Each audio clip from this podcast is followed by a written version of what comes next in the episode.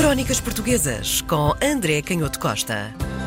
Hoje, então, temos um livro que nos vai dar que pensar, não é?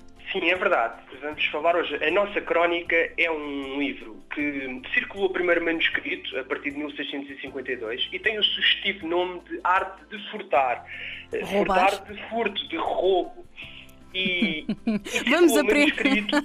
André, vamos aprender a roubar nas crónicas.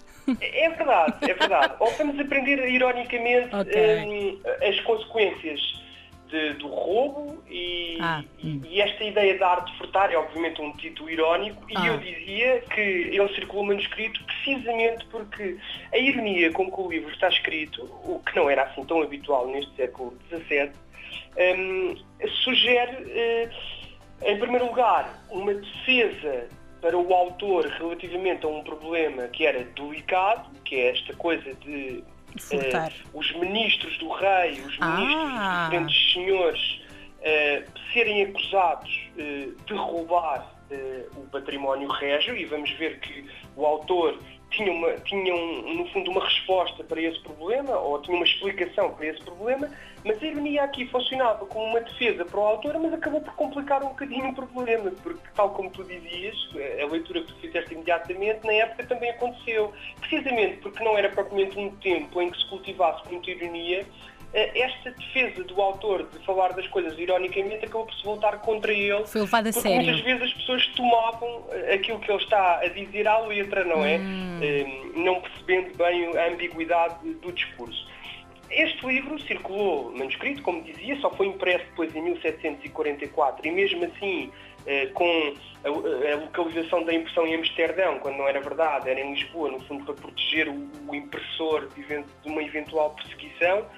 Eh, e ele circulou eh, eh, manuscrito devido ao conteúdo, como, como estávamos a dizer, e mesmo o seu autor foi indeterminado, eh, não aparecia pelo menos de forma explícita, até muito tarde. E os historiadores discutiram até muito tarde quem teria sido o autor. Chegou-se a atribuir ao padre António Vieira, mas hoje é mais ou menos consensual que o autor foi um padre jesuíta chamado Manuel da Costa e que nasceu numa aldeia ali perto de, de Mourão, que é muito interessante, depois chegou a ser professor na Universidade de Évora.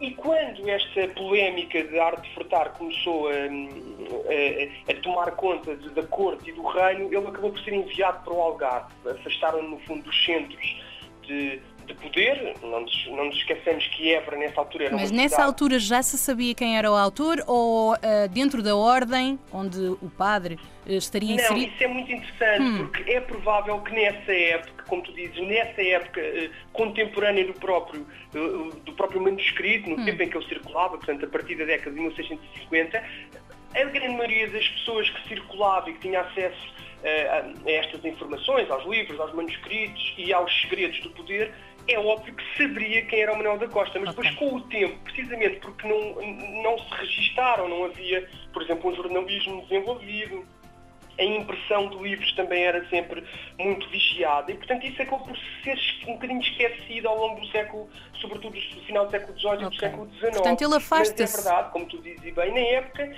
sabia-se quem era e de tal forma se sabia quem era que ele acabou por ser Uhum. enviado para o Algarve, enfim, que na época não era propriamente o fim do mundo, mas era um, um reino, um outro reino quase um bocadinho afastado dos tais centros de poder, Évora, Lisboa e Porto, e também, de certa forma, Coimbra, e, portanto, ele aí foi reitor do Colégio de Jesuítas e acabou por permanecer aí uma grande parte da sua, da sua vida. É uma obra, desculpa André estar aqui a interromper-te, mas é porque Claro, estou claro. a dar por mim a pensar um pouco o que terá levado, não é? Porque isto é a arte de furtar, mas ligada ao poder. Portanto, será esta a base da noção de corrupção no poder, nos governos? Hum, é por aí que o Claro, padre se queria servir como, ah, lá está, um jornalista, um, um- quase um watchdog, uma pessoa que está atenta à situação do reino e querendo alertar um, o seu rei e o seu país para esta situação, uh, tentou usar-se da, da ironia e a coisa não correu muito bem, é isso?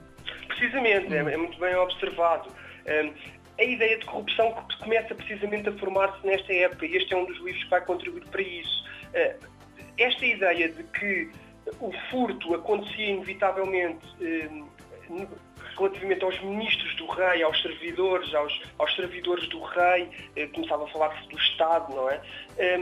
Ele, o Manuel da Costa, vai dizer que isso acontece também porque eles são mal pagos, porque não se define hum. à partida um ordenado, um salário regular que os impeça, no fundo, de meterem as mãos na massa, porque a tradição que existia, é bom fazer esta contextualização, era uma tradição de, de por eh, indisponibilidade de verbas, enfim, estamos a falar de um mundo em que todas estas coisas estavam ainda a formar-se, a contabilidade, a circulação monetária, e como tudo isto era muito incerto, muitas vezes a forma mais fácil do rei retribuir era, por exemplo, ceder aos funcionários a possibilidade de fazerem negócios em seu próprio nome. Ora, nós hum. podemos adivinhar a confusão que isto gerava, não é? Alguém ir defender os interesses do rei, do rei e do Estado e ao mesmo tempo poder fazer negócios porque o rei eh, era muito trabalhoso estar a, eh, a, eh, a, criar uma estrutura que processasse os salários e que gerisse toda esta parte das retribuições. E, portanto, ele vai começar a chamar a atenção para isto. Atenção que há aqui um problema